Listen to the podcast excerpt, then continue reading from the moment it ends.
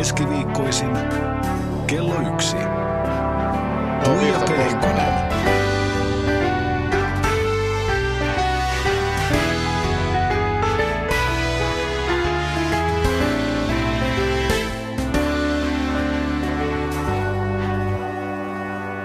Oikein mukavaa keskiviikkopäivää. Täällä ollaan jälleen ja mulla on vieraana nainen, joka on tehnyt niin paljon, että oikeastaan vaikea edes valita, että mitä sieltä luettelee. Hän on diplomiekonomi, hän on liikennainen, hän on toimittaja, tietokirjailija ja tyyliikoni. Lenita Airisto tai koko nimeltään Hymmi Lenita Aulikki Airisto. Tervetuloa. Kiitos. Vanhemmat käyttivät tätä hymmi-nimeä, mutta käyttääkö muuten kukaan? Enää. Joo, kyllä tuota mun sisareni, että kotona itse asiassa ystävätkään eivät. Jotkut ovat käyttäneet jonkin aikaa, mutta virallinen nimi on siis Hymmi, mutta minkä takia sitten se niin kuin vaihdettiin seuraavaksi nimeksi julkisesti, niin johtui siitä, että ihmiset kirjoitti sen aina väärin. Ja Aha. kirjoittivat sen hymni ja tuota, mä ajattelin, että jos näin on, että, että eivät osaa kirjoittaa sitä, niin tässä mulla on muitakin nimiä. Ja, ja, tuota, ja sitten tämä oli kansakoulussa ja sitten kun ä, aloitin oppikoulussa, niin aloitin heti Lenitta nimellä. Hymi ja Lenita on molemmat kauniita nimiä. Joo, ne on äitini antoi meille kaikille tyttärille kolme nimeä. Ja, tuota, ja siitä on sitten voinut aina eri tilanteisiin valita. Aivan mahtavaa, että, että Lenita, mennään nyt tällä Lenitalla tänään, niin Joo. niin aivan mahtavaa, että sain sinut tänne ja sen verran tosiaan selvennetään tähän alkuun, että sinun kaupat ehdittiin jo tehdä, että mennään tällä tavalla lepposissa tunnelmissa.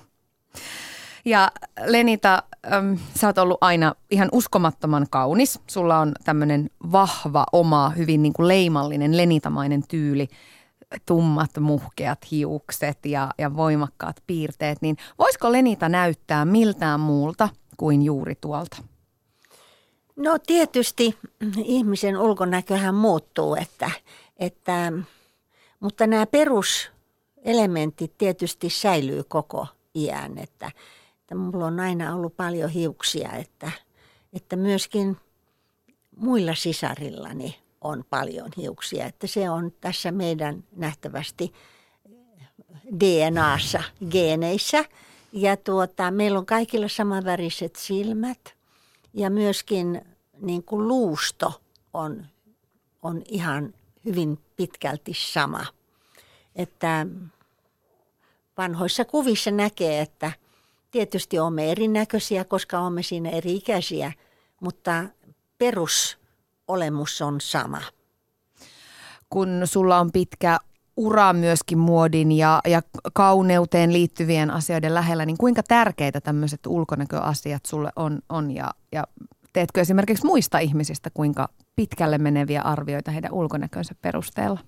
No se on se, minkä me näemme. Että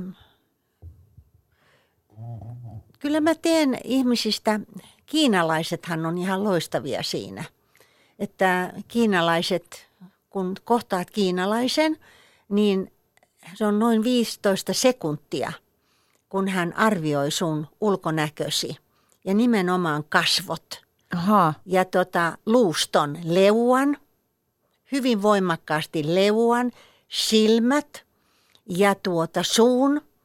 Ja, ja tämä arvio koska kiinalaiset, kun kiinalaisia on niin paljon, niin on tämmöinen hyvin kehittynyt Kiinassa, että he sitten sen mukaan muodostavat mielipiteen, että voiko tämän ihmisen kanssa olla tekemisissä. Että onko hänen ulkonäkönsä sellainen, että se viestittää heidän tässä näissä viestinnän aakkosissa, että tämä ihminen on epäluotettava, että hän on brutaali, että hän on heikko ja niin edelleen. Että kun mä oon tehnyt tämä kirja, joka nyt tuli keväällä markkinoille. Elämäni ja isänmaani on itse asiassa siis tietokirja, vaikka se on mun elämänkerta, mutta se on tietokirja siinä mielessä, että, että siinä Suomi on yhtä suuressa pääosassa kuin Suomen neito, eli minä.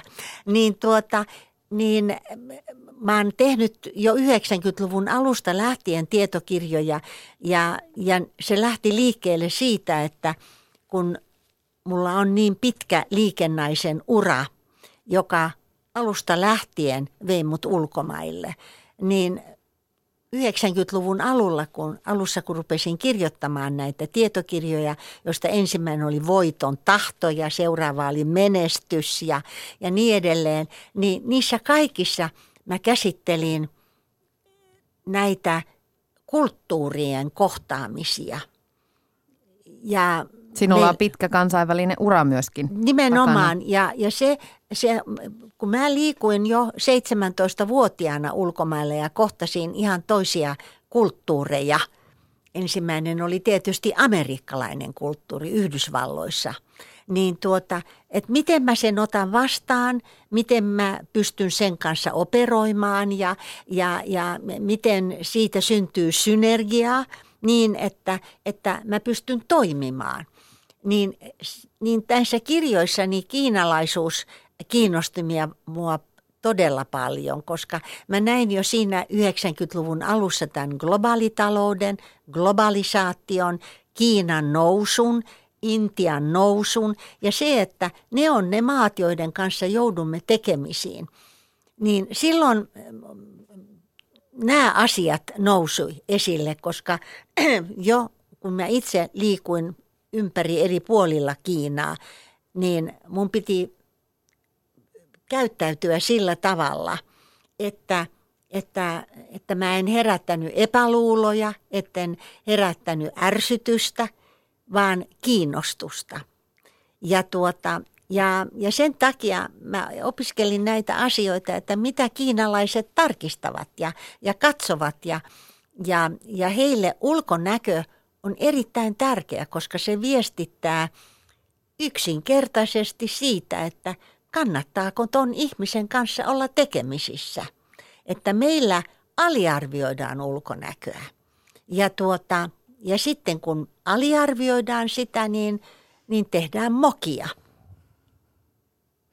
No sä oot sanonut sun ö, kauneuden ja ulkonäön salaisuudeksi, että ei viinaa, ei tupakkaa, ei sokeria, ei liikaa aurinkoa, paljon unta ja ulkoilua liikuntaa ja positiivinen asenne.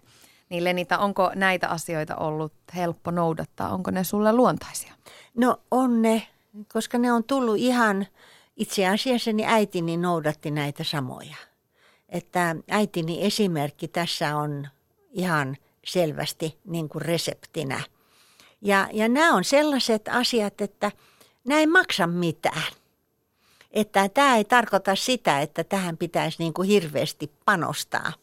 Että mä en ole mikään health nut, eli tämmöinen terveysintoilija, että, että pitäisi olla koko ajan niin kuin tarkkailla. Mä näen, että elämässä on elämän laatuun liittyy muitakin asioita kuin itsensä tutkiskelu – ulkonäköisesti tai monella eri tavalla voi tutkia vähän muitakin ihmisiä, se on suurempi seikkailu.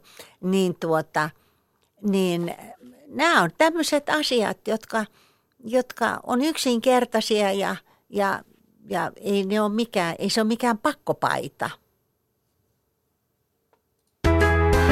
Ylepuheessa Tuija Pehko. Täällä on myöskin Lenita Airisto paikan päällä. Ja Lenita, soitin sun ystävälle, Ruben Stillerille. Ja... Ai Ruben, minä löysin, vai hän ei varmaan muista sitä, mutta sano nyt ennen kuin päästät Rubenin äänen. Ruben, minä löysin sinut televisioon. No, mä kyselin Rubenilta, että, että kun te olette molemmat hyvin vahvoja persoonia ja niin. myöskin hyviä ystäviä, niin että miten teidän tiet oikein on kohdanneet? No niin. No vähän saan kiittää Lenitä oikeastaan suur, suuresti siitä, että pääsin aikoinaan yleensä aloittamaan radiosta, koska Lenita pyysi mut keskusteluohjelmansa vieraaksi. Mä olin aivan tämmöinen nöösipoika silloin. Ja mä olin väittelemässä siellä sitikulttuurista. Ja mun ura radiossa alkoi sillä tavalla, että Radio Cityn pomo Tynkkynen oli nähnyt varmaankin tämän ohjelman – ja, ja tota, sitten mä pääsin radioon duuniin, että voi sanoa, että Lenitan ansiosta niin mä olen nyt tässä, missä mä olen. Mikä Lenitassa sua viehättää, mikä hänessä on mielenkiintoista? Itsenäisyys ei ole kaikkein tyypillisin suomalaisen mentaliteetin piirte. Sellainen omapäisyys ja itsenäisyys.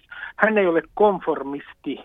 Hän ajattelee itse. Ja jos ajattelee sitä tilannetta, missä hän on tullut julkisuuteen, niin äh, kyllä mä nyt sanoisin, että hän on ollut äh, uran uurtaja kuin esimerkiksi naisen äh, aseman parantamisesta mediassa.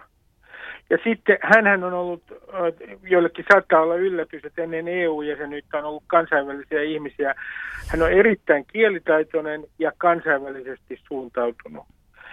Että Suomessahan on vähän niin, kuin niin, että täällä helposti kuljetaan laumasta tai jossain ryhmästä, heilutetaan jotain lippua. Mutta Lenita on individualisti ja kunnioitan sitä suuresti. Tuossa itse asiassa tuli paljon niitä piirteitä, minkä takia Lenita myöskin pelottaa ja ehkä myös ärsyttää monia. Vahva, rohkea, menestynyt nainen ja ei pelkää sanoa mielipiteitä ääneen, niin, niin kuinka paljon Ruben sä oot nähnyt näitä puolia Lenitassa, näitä tämmöisiä niin, niin pe- pelottavampia piirteitä? Ei, mun mielestä hän ei ole ollenkaan pelottava, koska minusta suorapuheiset ihmiset ää, itse asiassa ainakin minussa aiheuttavat turvallisuuden tunteen, ää, tietää mitä hän niin kuin ajattelee. Ja kommunikaatio on paljon yksinkertaisempaa, kuin ihminen on, on su- suorapuheinen. Ja sitten mun täytyy sanoa näin, että jos Lenitaa nyt pelätään, niin sehän johtuu lähinnä miesten kastraatiokompleksista että äh, pitää ottaa lukea vähän Freudia. Äh, vahvat naiset äh, pelottavat miehiä. Enkä usko muuten, että Suomessa on vieläkään tältä osin säännöt ihan hirveästi muuttunut.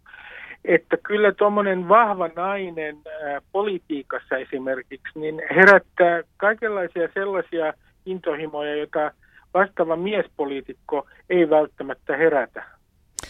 Ruben, vielä yksi pieni kysymys loppuun. Määrittele mulle Lenita. Lenita on äh, kosmopoliitti sissi ja, ja äh, hän on maan suola. Luojan kiitos, että hän on olemassa. Äh, hän saa aina äh, pöhinää aikaiseksi ympärillään ja kun täällä äh, ihmiset äh, suunnilleen tuntuu siltä, että he välillä katsovat olkansa yli, kun pelästyvät sitä, mitä itse sanovat, niin Lenita on minun mielestäni, hän on rohkeuden ruumiillistuma. Että, äh, sanon näin poettisesti sen, hän on rohkea ihminen. Yle Puhe. Siinä kuultiin siis Ruben Stilleria, joka kuvaili sua Lenita ja hän sitten vielä loppuu lisäksi, että, lisää siihen, että Tuija – Voisitko välittää vielä Lenitalle tämmöiset tärkeät terveiset, että pusuja? Niin, niin, mä odotin niitä koko ajan. Ja halauksia. Ei, tota, to, mä, siis Ruben on niin tärkeä ihminen. Mä kuulun hänen vakituisiin katselijoisinsa, tämä pressiklubi.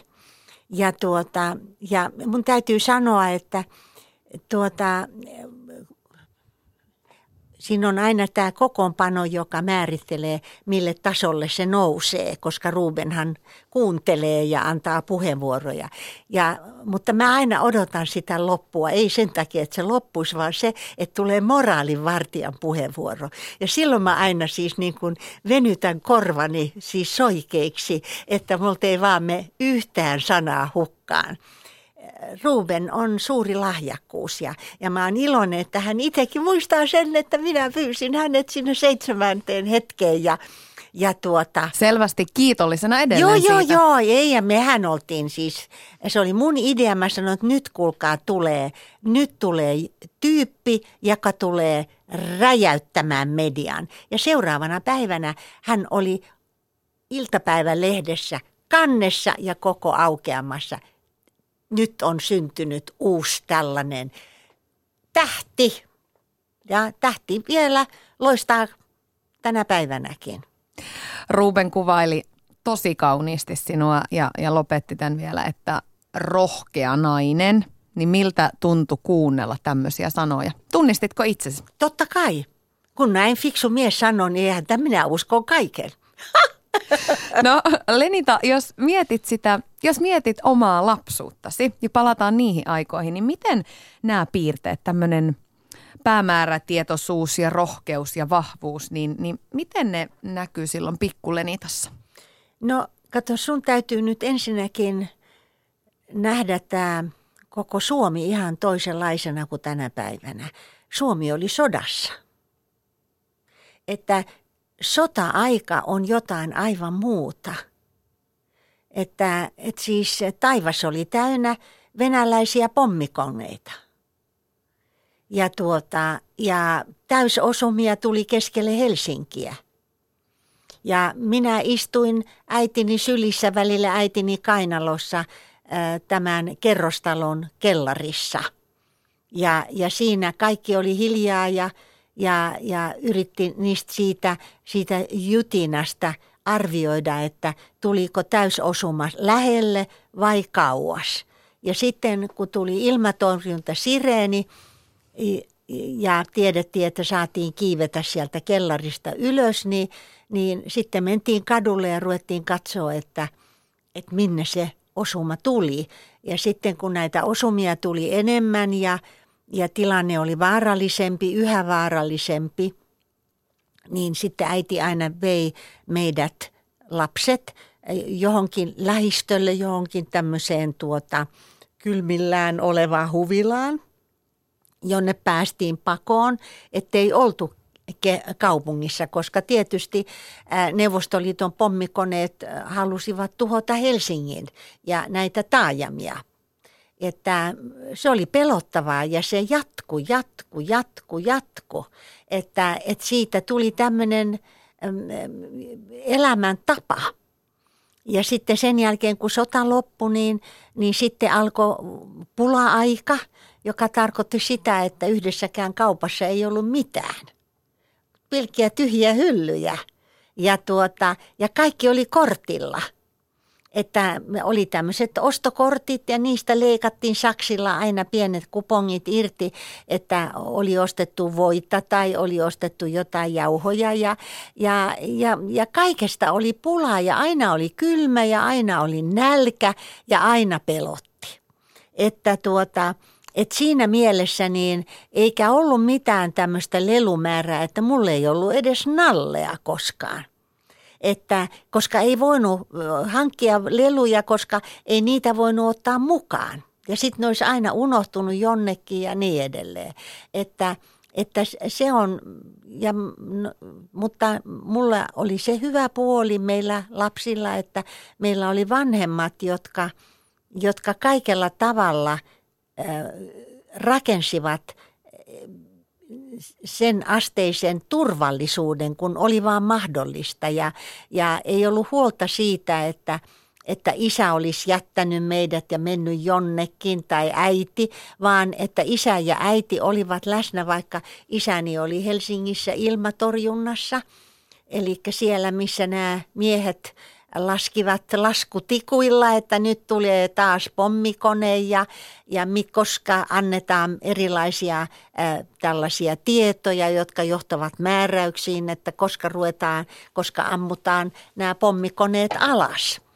Että se, se elämä oli, se oli ihan toisenlaista sitä ja se on hyvin voimakkaasti mun mielessäni. Jos mietit sitä aikaa ja, ja esimerkiksi niitä esikuvia, joita ehkä sitten tuohon aikaan sulla oli, niin, niin minkälaisia ihmisiä ihailit silloin? No ei siinä oikein ollut aikaa ihailla ketään muuta kuin totella, mitä äiti sanoi. Että valittaa ei pidä, et, eikä kiukutella, että, että siihen se, se, se, se, se on tyhmää. Koska nyt pitää vaan yrittää pysyä hengissä. Että ei siinä oikein kuule siinä vaiheessa leikelty mitään filmitähtien kuvia. Onko ja oliko äiti sun sankari? No äiti oli, johti tätä meidän pientä rykmenttiämme ja tuota, en mä, en mä osaa sanoa häntä sankariksi, mutta hän oli vastuullinen ihminen, joka opetti meille lapsille vastuullisuutta.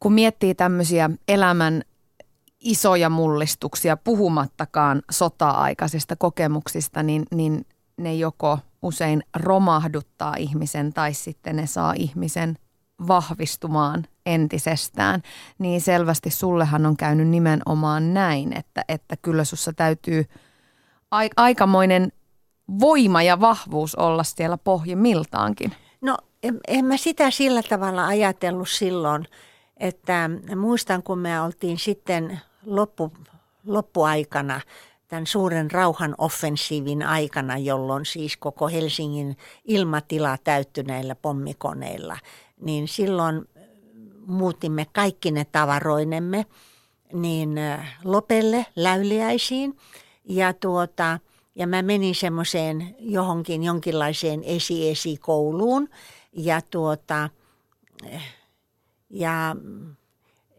ne muistit, kuvat on mulla hyvin voimakkaat ja mä pystyn ihan palauttamaan kuvallisesti mieleen. Asuimme semmoisen puutal- puutalon vintillä, jossa ei ollut mitään mukavuuksia, ei mitään.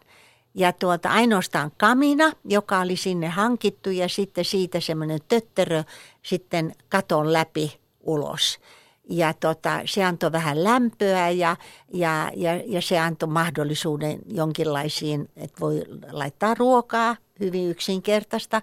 Mutta se, mikä mulle jäi mieleen, oli se, että, että kun mä kävin semmoista esikoulua, niin yksi kaunis päivä sinne tuli tämmöinen ryhmä. Niitä oli varmaan noin kymmenen tai yli kymmenen lasta, jotka oli hirveän vilkkaita – ja ne kaikki puhuu suomea, mutta se oli vähän erikoista suomea, mutta sitten mulle selvisi, että he olivat inkeriläisiä, pakolaisia, koko tämä lapsiparvi ja, tuota, ja selvästikin hyvin köyhiä. Ja he tuli alkusyksystä ja muistan, kun me, koska kaikesta oli pula, niin aina opettaja vei meidät pelloille – josta sitten me oltiin hyvin tiiviissä rivistössä ja, ja mentiin semmoisena niin rivinä eteenpäin ja poimittiin kaikki tällaiset ää, vehnän korret ja, ja jos oli kauran, kaikkia näitä. Ja, ja niistä laitettiin aina sitten puuroa koulussa, että mitään ei mennyt hukkaan. Mutta sitten kun tämä syksy eteni ja – ja tuli kylmää, niin näistä inkeriläisistä lapsista, niin aina vain yksi tuli kouluun. Ja tuota, opettaja otti siitä sitten, veti herneet nenänsä ja oli erittäin kiukkunen ja nosti tämän, aina sitten tuli sen kerran, niin kuin hän sanoi, että missä te oikein olette ja nosti tämmöisen nuoren pojan sitten korvista pystyyn ja sanoi, että missä muut on. Että Suomessa kaikki tulee kouluun. Ja tota, se ei sitten vastannut siihen, sanoi, että sinulle puhutaan vastaan, että missä nämä muut on. Niin hän sanoi, että meillä on vain yhdet kengät. Sen takia vain yksi voi tulla kouluun. Kerrallaan. Aika pysäyttävää. Mm. Huh. No Entä Lenita sitten nyt, kun ö, sä oot itse myöskin hyvin monelle naiselle ja myöskin miehelle esikuvallinen hahmo, niin, niin minkälaisia on ne arvot, joita haluat välittää? Varmasti nuo ajat on vaikuttanut paljon siihen arvomaailmaan, mikä sulla edelleenkin on. Se on mielenkiintoista, että niin kun ihmiset näkee mut eri tilanteissa, niin, niin tuota – he useasti arvioivat mun arvomaailmani niiden tilanteiden ja, ja, tuota, ja, ja ehkä ennen kuin mä rupesin kirjoittaa kirjoja, se muuttui hyvin paljon 90-luvun alussa, jolloin multa tuli mun omat itse kirjoittamani tietokirjat ulos – jolloin ihmiset äh, rupesivat sitten seuraamaan näitä asioita ja, ja rupesivat muodostamaan mielipiteitä sen mukaan, mitä mä kirjoitin ja mitkä oli mulle tärkeitä. Sitä ennen kaikki tämä viestintä oli tapahtunut niin kuin toimittajien kautta. Ja, ja siinä oli silloin 60-luku ja 70-luku ja 70-luvulla niin asiat politisoitu hyvin vahvasti. Ja tuota, ja, ja, ja kun, jos en mä ollut niissä piireissä mukana, jotka tuota, sitten hyvin voimakkaasti hallitsivat mediaa esimerkiksi 70-luvulla, niin mä olin heitä vastassa, heitä vastaan. Ja, ja se näkyy sitten erilaisena myöskin, että mulla oli vaskus vaikea tunnistaa itseäni eri lehtijutuissa. Ja kuitenkin lukijat muodostivat niiden puitteissa mielipiteensä. Niin tuota, mulla on ollut aina hyvin vaikea ajatella, että mä olisin kenellekään esikuva. Että tuota, että, no mutta oothan sinä. No mä, mä, tää on niinku se, miltä mä koen sen niin kuin itsestäni käsin. Että, että ainoa näiden kirjojen perusteella, jotka mä katson, että on niin kuin tärkeä, yksi tärkeitä vaiheita, sitä ennen oli tämä maailman kiertueet ja suomalaisen teollisuuden ja kulttuurin ja, ja tuota designin ja kaiken tämän suomalaisen hämmästyttävän osaamisen niin kuin, ää, vienti eri ympäri maailmaa ja, ja siitä tiedottaminen, joka oli erittäin tärkeää, mutta siitä ihmiset eivät sillä tavalla koska se tapahtui tuolla ympäri maailmaa. Mutta sitten oli nämä kirjat, niin niissä mä pyrin niin kuin antamaan sen maailmankuvan, mikä mulla oli. Ja mä olin hirveän iloinen, että kirjoja myytiin ja mä pääsin luennoimaan eri paikkoihin ja kertomaan – siitä, että, että mihin tämä koko homma niin kuin muuttuu. Et mä muistan, kun mä yritin sitä yksinkertaista ja sanoa, että globaali markkinapaikka on keskellä kärsämäkeä. No kärsämäkeläiset suuttu mulle heti. ja sanoi, että Lenitta taas pilkkaa meitä, kun meillä on tällainen nimi. Okei, Kärsämäki, se on hauska nimi. Ja mä ajattelin, että se sopii hyvin, että keskellä Kärsämäkeä on globaali markkinapaikka. Mm. Ja tarkoitin sitä, että nämä tuotteet, jotka on tehty Kiinassa ja Intiassa ja jotka kilpailee suomalaisten tuotteiden kanssa, ne on jo keskellä kärsämäkeä, jolloin me näemme, että meidän on nostettava omaa omaa osaamistamme, omien tuotteittemme tasoa korkeammalle niin, että ne edustaa tämmöistä higher end, eli korkeampaa tasoa, koska se on se, mikä, mikä tarvitsee sen koulutuksen ja sen osaamisen ja tiedon, jota Suomen valtio antaa kansalaisillensa. Eli että näitä tavistuotteita voidaan tehdä Kiinassa – paremmin ja halvemmin. Tämä oli mun viestini. No siitäkin ihmiset vähän sitten ottivat nokkaansa, mutta sitten kun tämä asia toteutui, niin sitten niiden piti niellä se.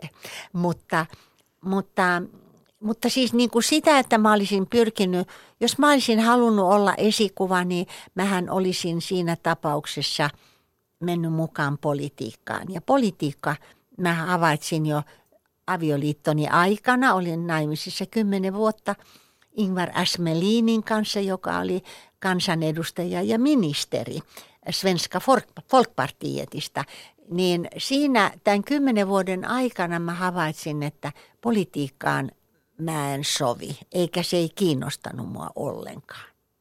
Siihen varmaan teitä vuosien saatossa on yritetty houkutella. No oikeastaan kaikki muut, paitsi äärivasemmisto, on pyytänyt mua erilaisiin puolueihin mukaan, mutta tuota, hyvä, että niillä on sen verran ollut jälyä, että ne on tehnyt mun suhteeni oharin.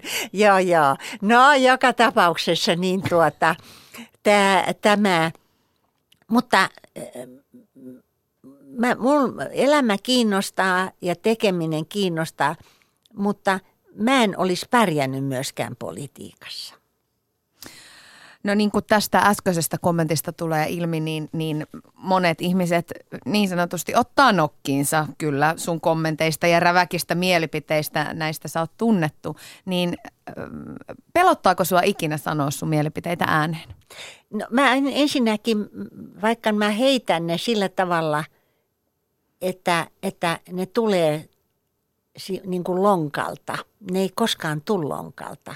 Eli että mä oon kyllä ne miettinyt moneen kertaan ja, ja mä oon myöskin testannut niitä eri tilanteissa eh, ystävieni kanssa ja, ja, ja nähnyt heidän reaktioistaan, että, että, että miten paljon he hämmästyy ja niin edelleen.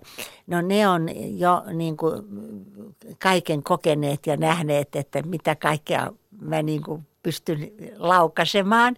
Mutta mä muistan silloin, kun aikoinaan 60-luvulla, kun oltiin just menty naimisiin Melinin kanssa, niin mentiin, hän sai tämmöisen specialist grantin eh, tuonne Berkeley Universityin ja mä tuota, pääsin opiskelemaan Stanfordin yliopiston eh, tuota, TV-journalismia siellä heidän tällaiseen instituuttiinsa, huippuyliopisto Ivy League – ja, tuota, ja siellä, kun mä jälkeenpäin olen miettinyt, että mitä mä siellä opin todella, koska siellä kaikki oppilaat teki ohjelmia, ohjas ne ja esitti myöskin. Että, ja sitten kaikki arvioitiin ja, ja mä pääsin sen jälkeen Steve Allenin Tonight Showhun harjoittelijaksi.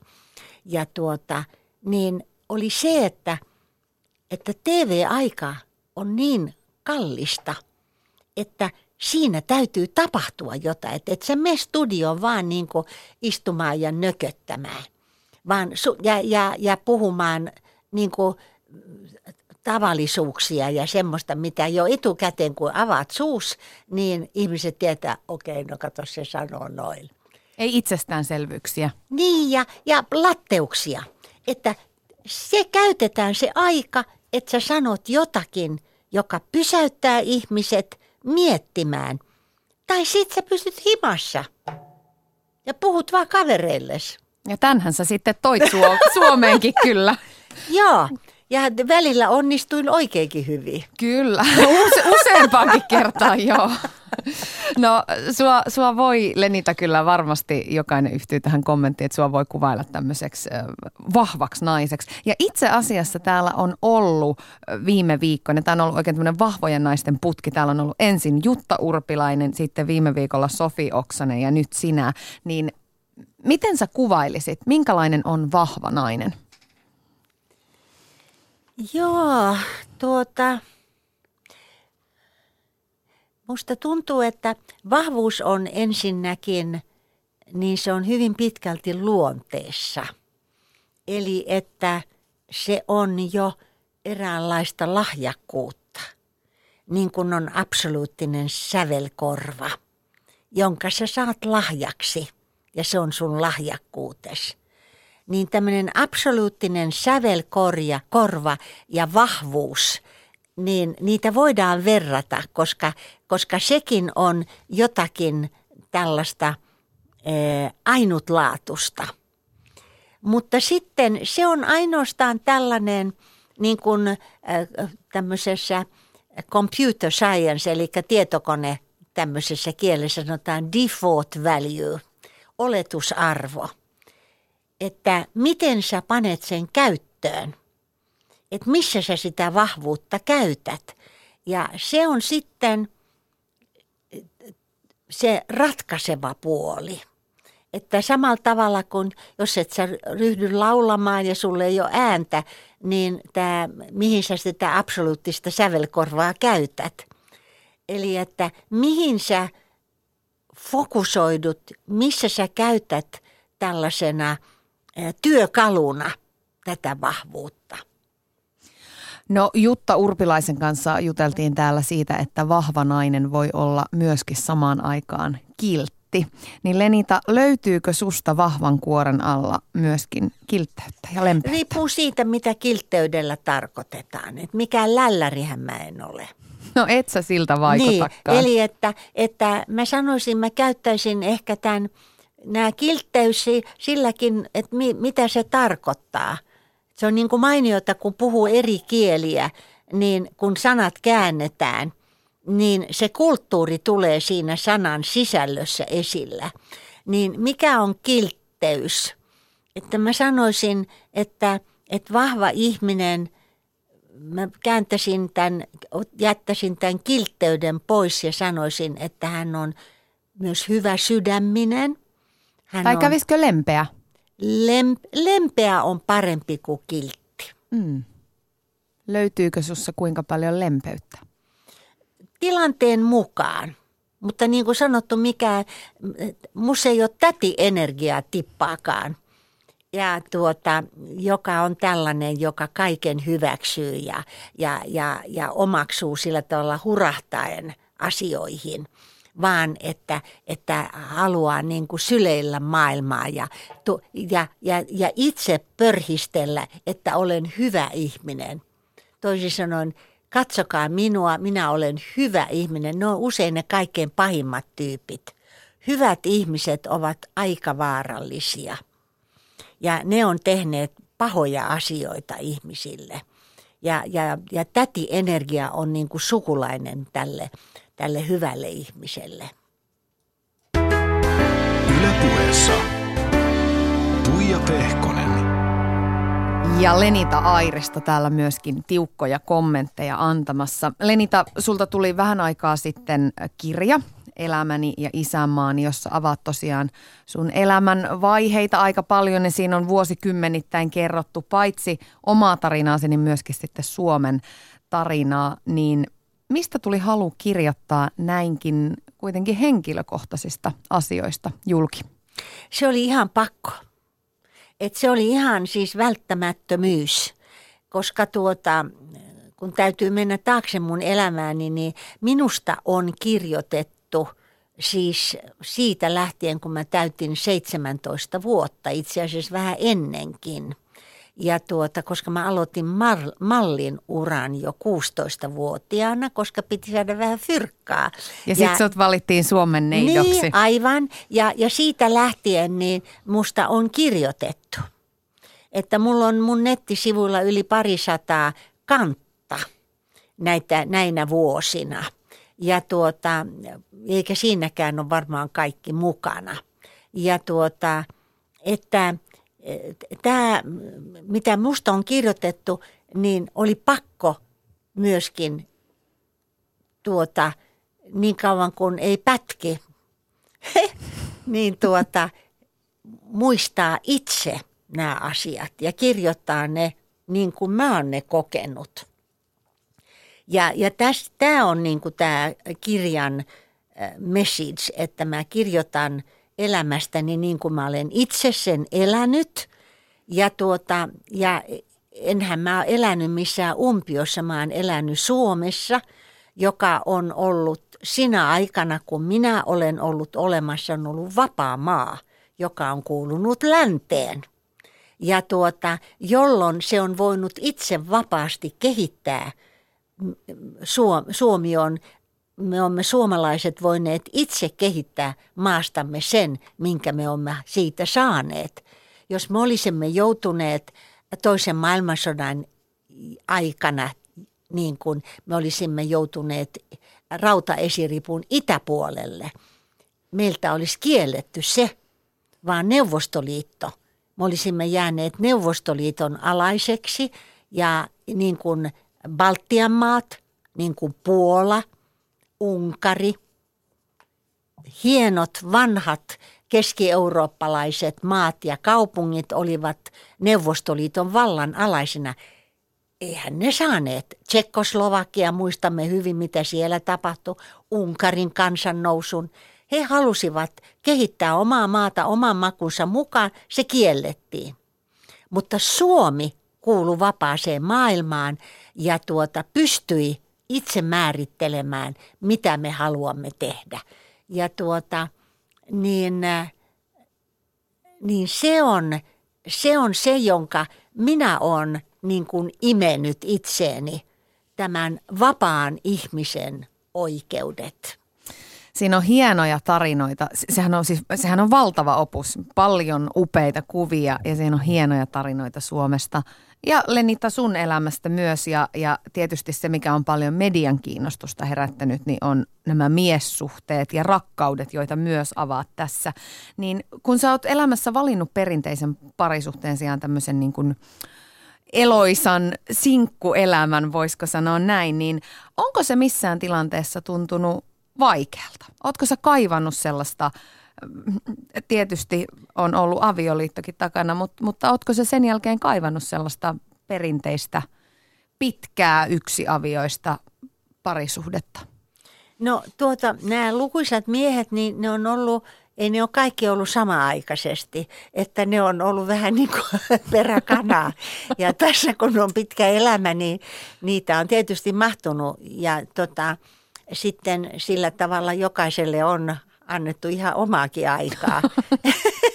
hyvä, hyvä näin. Joo, Joo, ja tuota, ja, ja ne on antanut nämä miehet mulle todella paljon, koska ne on kaikki, kaikki tuota, olleet tämmöisiä, kuinka mä sanoisin, ainutlaatuisia miehiä, jotka ovat antaneet mulle tämän kohtaamisen yhteydessä hyvin paljon omaa, omaa, omaa niin kuin maailmaansa, ovat päästäneet mut omaan maailmaansa ja kukaan heistä ei ole koskaan sanonut, että älä, että tämä on nyt tämmöinen juttu, että älä sän vaivaa tässä sun päätäs. Päinvastoin ne on sanonut, että sä ymmärrät, mikä tämä tilanne on. Että sä tajuat, että mi, mi, mi, mikä tämä kulloinenkin tilanne on ollut. Ja mä oon päässyt mukaan myöskin ongelmien ratkaisuun ja niiden käsittelyyn hyvin läheisessä tilanteessa, joka on antanut mun henkiselle ja älylliselle kehitykselleni erilaisia hyvin merkittäviä impulseja – ja, tuota, ja tietysti kun siinä on äh, tällaisia hyvin läheisiä suhteita, jotka ovat kestäneet jopa 40 vuotta, niin kaikki suhteethan vaihtuvat ja muuttuvat tilanteiden mukaan. Mutta sitten niissä kuitenkin on joku semmoinen hyvin voimakas äh, lanka, joka ei vaan koskaan katkea, koska tuota – sitä ei halua katkaista, ei kumpikaan. Ja, ja, tuota, ja niin se vaan on, että mulle on tietysti tullut erilaisia kommentteja, että kylläpä se on reipas elämä. Niin tuota, ja, ja että pitikö sun siitäkin kirjoittaa. Mä sanoin, että onhan se tällekin miehelle, että hän on tosiaan jo poistunut, mutta että, että jälkipolville kun arvioidaan hänen profiiliansa, niin onhan se hänellekin niin kuin suuri arvo – että, että hänen elämässään olen minä ollut mukana. Ja että tuota, on monia merkittäviä miehiä, jotka on sitten langenneet erilaisiin sutturoihin. Että, tuota, että, että siis olehan on se tai ihan toista olla mun kanssani. Ja tuota, Lenita, sä oot aivan mainio. että tämän takia niin, ja, ja mähän on tehnyt tämän tarkoituksella – Eli osoittaakseni sen, että, että kun miehet kertovat elämästään ja siellä nousevat heidän elämässään naiset, niin onhan se nyt outoa, jos mä kirjoitan oma elämän kerran ja sieltä ei nousisi ainutlaatuisia miehiä, josta mä oon kaikista helvetin ylpeä ja jotka on olleet mulle erittäin tärkeitä.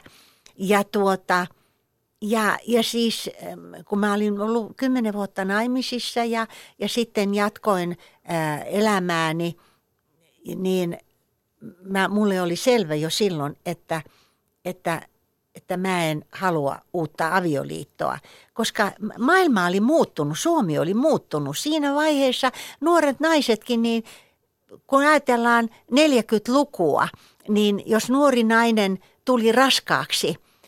Ja hän, sehän oli katastrofi. Hän, hän hyppäsi järveen ja hukutti et itsensä. Ainakin Suomi-filmissä tapahtui paljon tällaista. Että kun tota, kartanon poika pani piian paksuksi, niin sehän loikkasi järveen, kun se oli niin hirveä katastrofi. Mm. Niin tänä aikana, kun mä oon elänyt, niin nuoret naiset – miettii, että olisi kiva nyt tehdä lapsi ennen kuin, tule, ennen kuin tulee liian vanhaksi, mutta en mä naimisiin halua mennä. Mm. Tai sitten ne tekee lapsen ja sitten ne miettii, että no voisihan tässä nyt naimisiinkin mennä. Eli että tämä koko asia oli muuttunut, niin mähän jo aistin siinä vaiheessa, että, että, tuota, että mä voin elää omaa elämääni. Ja varsinkin se, koska mä, mulla oli selvä fokus työhön – niin se työ tuli ensimmäisenä. Ja mä ymmärsin, että, että, että tuota, se aika, joka mulla on 16 tuntia päivässä, milloin mä voin tehdä töitä, niin eihän mä nyt rupea sitä jakamaan ruoanlaiton ja, ja, ja tuota, siivoamisen ja, ja talouden ylläpidon ja sitten työn kesken. Koska ei ollut perhettä. Se on eri asia, kun on perhe, niin silloin säännöt ovat toiset.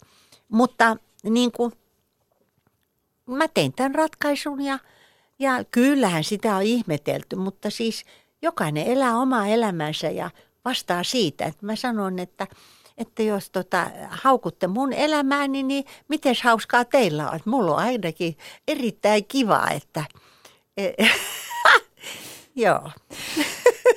Sä oot joskus tai itse asiassa useampaakin otteeseen ruotinut suomalaisia miehiä, välillä kovinkin sanoi, milloin sivistymättömiksi ja milloin viinaa meneviksi. Niin minkälaisia ne sitten on, Lenita, ne asiat, mitä sä miehessä arvostat, kun sä sanoit, että sulla on ollut upeita, ainutlaatuisia miehiä. Onko joku piirre, mikä heitä yhdistää?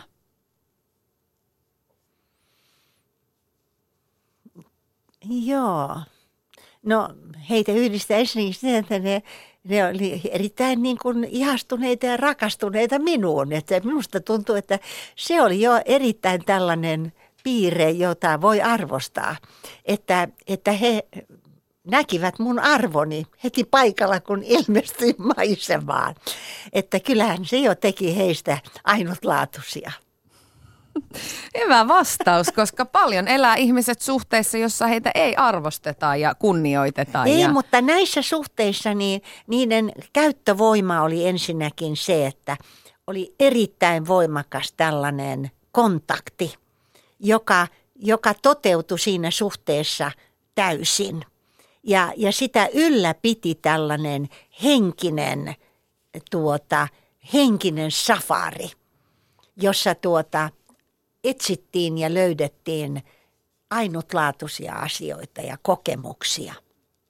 Koska, koska tuota, tämmöinen erottinen lataushan purkautuu, jos ei siihen liity voimakasta yhteenkuuluvuuden tunnetta henkisellä tasolla tämä on vaan mun ajatukseni. Voi olla, että on muita ihmisiä, jotka kokee toisella tavalla, mutta se ei mua kiinnosta. Mua kiinnostaa tämä mun oma elämäni tällä, tästä, tästä näkökulmasta. Ja, ja se on antanut mulle paljon ja se on antanut myöskin näille elämäni miehille. Nehän ei tietysti kaikki mahtunut tähän kirjaan.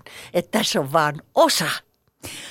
Lenita, onko näistä ihmissuhteista luopuminen ollut sulle vaikea? No mä en ole oikeastaan luopunut kestään kenestäkään. Että, niin kuin mä sanoin, että, että kaikki tällaiset voimakkaat suhteet, niin nehän, ne, ne on koko aikaisessa niin kuin kehityksessä ja muutoksessa.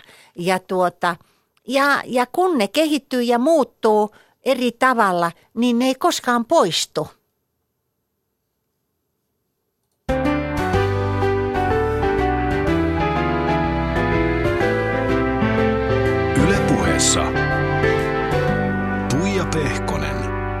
Ja Lenita Airisto. Ja sä oot Lenita tehnyt hyvin, hyvin vaikuttavan monialaisen uran. Mallin töitä, TV-töitä, töitä suomalaisen viennin edistäjänä, muoti- ja matkailushown ideoijana, järjestäjänä ja sitten vielä tietokirjailijana. Ja sitten nämä, mitkä oli kaikkein tärkeimmät, oli Suomi luo ja vie – maailmankiertue ja Success Story Finland, joka tuota, jo nimenä kertoi ympäri maailmaa, New Yorkista Pekingiin ja, ja, ja tuota, ympäri Eurooppaa ja eri mantereilla, jossa suomalaiset yritykset tekivät kauppaa ja halusivat lisätä kauppaa ja, ja tuota, minne Finnair avasi uusia lentoja niin, että päästiin nopeasti tekemään kauppaa sinne, niin tota, ne on kuitenkin ehkä ne, jotka näin tällä hetkellä katsottuna muodostaa tämän mun elämäni niin kuin tärkeimmän Annin. Et tietysti kaikki vaiheet on ollut tärkeitä. On ollut televisio ja, ja nämä TV-ohjelmat, määrätyt varsinkin, ja myöskin nämä kirjat tietysti, koska ne jatkuvat tällä hetkellä. Mutta, mutta tämä aika – 70- ja 80-luku ja 80-luku aina 90-luvun alkuun, jolloin, jolloin Suomessa oli fantastisia brändejä. Ja, ja niitä esiteltiin tuolla. Ja ihmiset oli hämmästyneitä, koska kaikkiin brändeihin kuuluu tuotekehittely, tutkimus ja kehitys ja, ja, ja, ja yritysten jatkuvuus. Ja, ja et se, että että ne työllisti suomalaisia, suomalaiset yritykset suomalaisia, kun tänä päivänä niin jatkuvasti, joka ärsyttää mua suunnattomasti, puhutaan siitä, että, että tarvitaan lisää ulkomaisia yrityksiä työllistämään suomalaisia niin tuota, mä en näe tätä logiikkaa. Että tietysti niitäkin tarvitaan, mutta olemmeko me nyt pudonneet siihen kategoriaan, jossa Suomi kilpailee Valko-Venäjän, Bulgarian, Romanian kanssa siitä, että missä on edullisinta tehdä rahtityötä koska silloin kun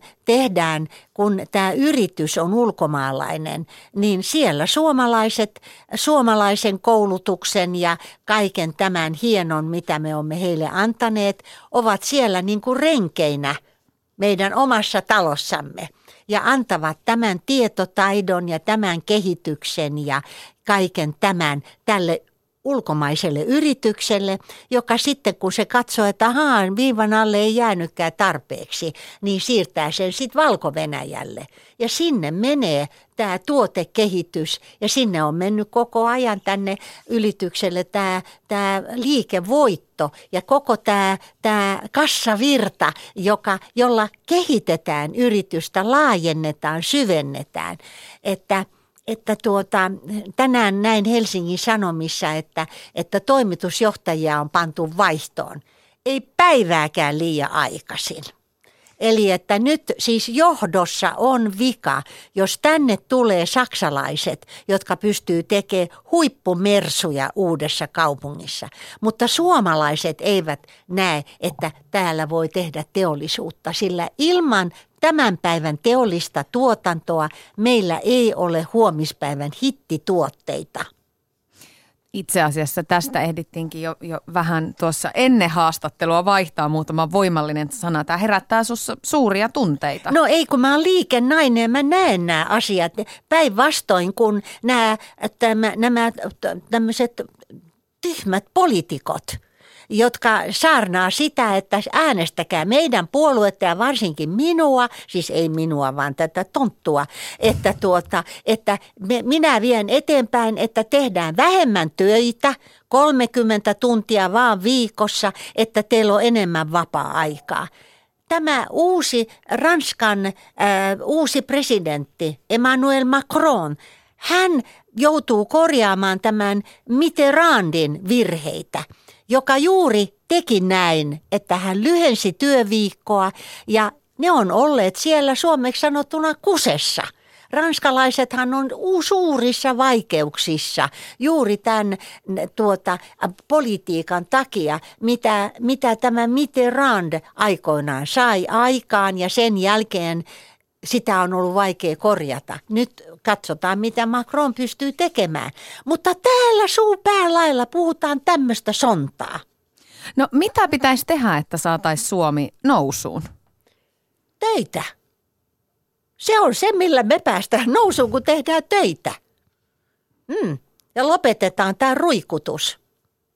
Työtä tekemällä nousuun, se on, se on asia, joka todella niin kuin, toimii. Tästä asiasta voitaisiin puhua vielä vaikka kuinka pitkät tovit. Huomaan, että keskustelu sen kun kiihtyy vaan ja tunteet nousee. Meillä aika loppuu ihan pian, mutta Lenita vielä, jos katsotaan sun omaa uraa, niin ootko saanut omalla urallasi tehdä kaiken sen, mistä oot haaveillut vai onko vielä jotain, mitä toivoisit, että, että voisit tehdä? Mä en oikein osaa, mä en, tota, tietysti aina haaveilen asioita ja nyt mä oon hirveän iloinen tästä tietokirja työstäni. Ja, ja tämä viimeisin tietokirja, Elämäni ja isämaani, niin levytermein, siis musiikkilevytermein, haha, se on myynyt platinaa. Onnea. Ei huono. Ei huono. Eli että kyllähän tämä on tämmöinen potku takapuoleen, että li, tä, tätä pitää jatkaa. Eli ymmärränkö oikein, että lisää kirjoja? No täytyy löytää vaan hyviä aiheita että sisältö, sisällön tuottaminen, sehän on ollut mun eh, kaikissa töissäni niin kuin se ydinasia. Sisällön tuottaminen. On se ollut TVtä, on se ollut myyntitöitä tai kirjoja. Lenita Airisto, kiitos ihan älyttömän paljon tästä vierailusta. Tämä oli suuri kunnia ja mä, mä oon aivan täynnä energiaa ja ideoita. Tämä oli hyvin inspiroivaa myöskin. Kaikkea hyvää. Kiitos.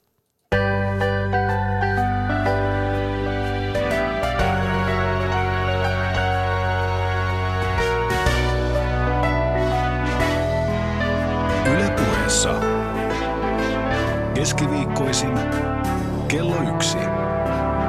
Tuija Pehkonen.